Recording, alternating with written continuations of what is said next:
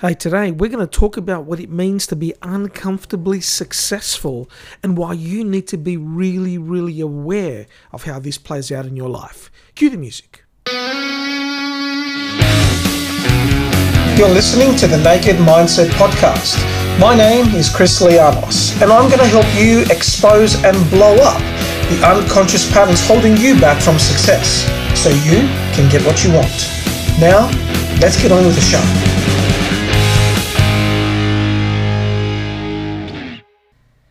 Hello, my friend. Welcome to the Naked Mindset Podcast. Chris Lianos here.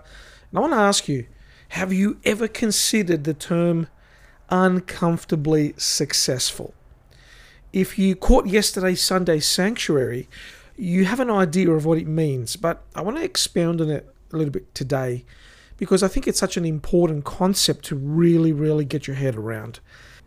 See if you relate to any of the following statements, or if it's not you, do you know of anybody that they might relate to? So try these on.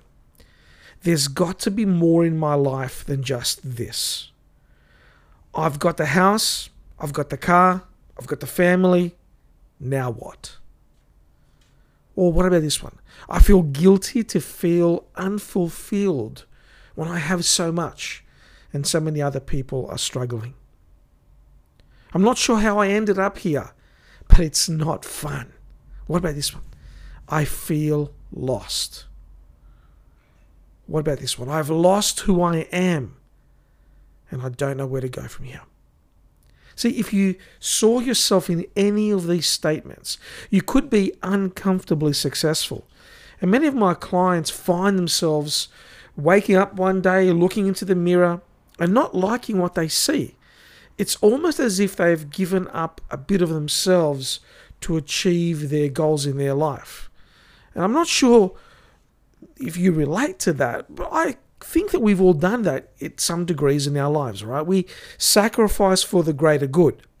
But see, what happens when the greater good starts expecting your sacrifice with no thought of the impact to you? What happens when we look in the mirror and see a pair of eyes looking back, questionably, asking, Why did you give up on your dream? It's been said that the greatest regret we can face in life is the regret of time spent poorly. And I got to tell you, I'm 51. It's very sobering to consider that technically, right, I'm only 14 years away from retirement age.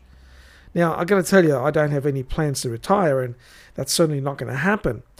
But as I look at my life now, I contemplate on the possibility that there's actually more runway behind me than in front of me. That's kind of scary. And I ask myself more and more these days how am I spending my time? What are my dreams? What do I wish to do? What makes me happy? What did I want to do when I was 18, 19, 20 that got put on the back burner because of work, because of climbing the corporate ladder? One of the blessings that I have in running my own business, something that I don't take for granted, is the fact that I can control my time. And Eleni reminds me of that. Anytime I say, Well, I'm so busy, I've got to do all these things, and she reminds me of the blessing of being able to pause and to know that I can literally get up off the chair and I can go and take our little cavoodle for a walk, or I can go visit my father in the nursing home. And this is a blessing that I have. It's easy to forget these blessings, right? And it's even easier to get so caught up in the doing that there comes a day when feeling unfulfilled becomes the norm. When feeling fulfilled is something that's missing. And when that happens, we tend to think about our life and realize that feeling fulfilled is actually really important. Perhaps that's where you're at. Are you wondering what's next? I know that I went through that stage. Are you wondering how to refine that passion, that excitement, and purpose you once had? It's totally doable.